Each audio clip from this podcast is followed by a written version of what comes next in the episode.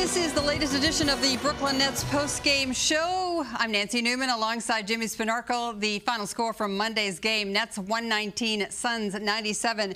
No Kyrie Irving, this night, no problem. No, it wasn't. The Nets had five guys who scored 10, 10, points or more, led by Caris LeVert, who really put up a nice night with 29 points. And I think if you look overall with the Nets shooting the basketball 44% from the three-point line, things were going, everybody participated, and a very, very good defensive effort.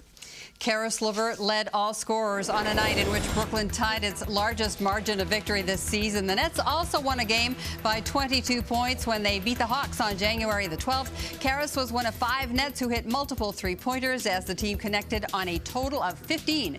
Before Kenny Atkinson and Joe Harris spoke to the media, our Michael Grady talked with LeVert on the floor, asking him how important it was for the Nets to get a win like this after losing in Washington on Saturday night. No, it was huge for us. We definitely wanted to get one for our brother. Uh, we came out, had a great game. The crowd was great for us. How were you guys able to blow things wide open in that second half? Our defense. Our defense, man, they had 97 points. Uh, so for us, that was huge. How about your performance? Defense on Devin Booker. You tie a career high with 29 points. You match a season high with seven assists. How big was this for you? Man, God is good. I put in a lot of work uh, behind closed doors. I've been struggling a little bit, so it was good to have one of these games. What is this team trying to accomplish these final remaining games before the All-Star break? We got to lock in before All-Star break, man. We know we let a couple slide. Uh, we can make it up right now. We got to start getting back some some uh, some wins we left left along the way. So this this is a good start. This is an important week for us. Um, so I think the guys felt that. They felt the sense of urgency.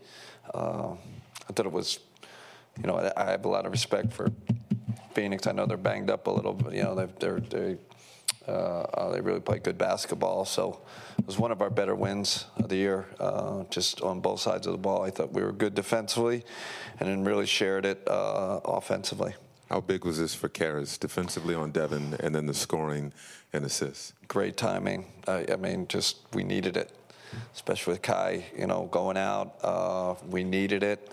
Uh, like you said, he did it on both ends. You know, to Devin Booker, uh, you know, defense, and it was, it was was excellent. And then, of course, uh, you know, offensively, really, really uh, carried us.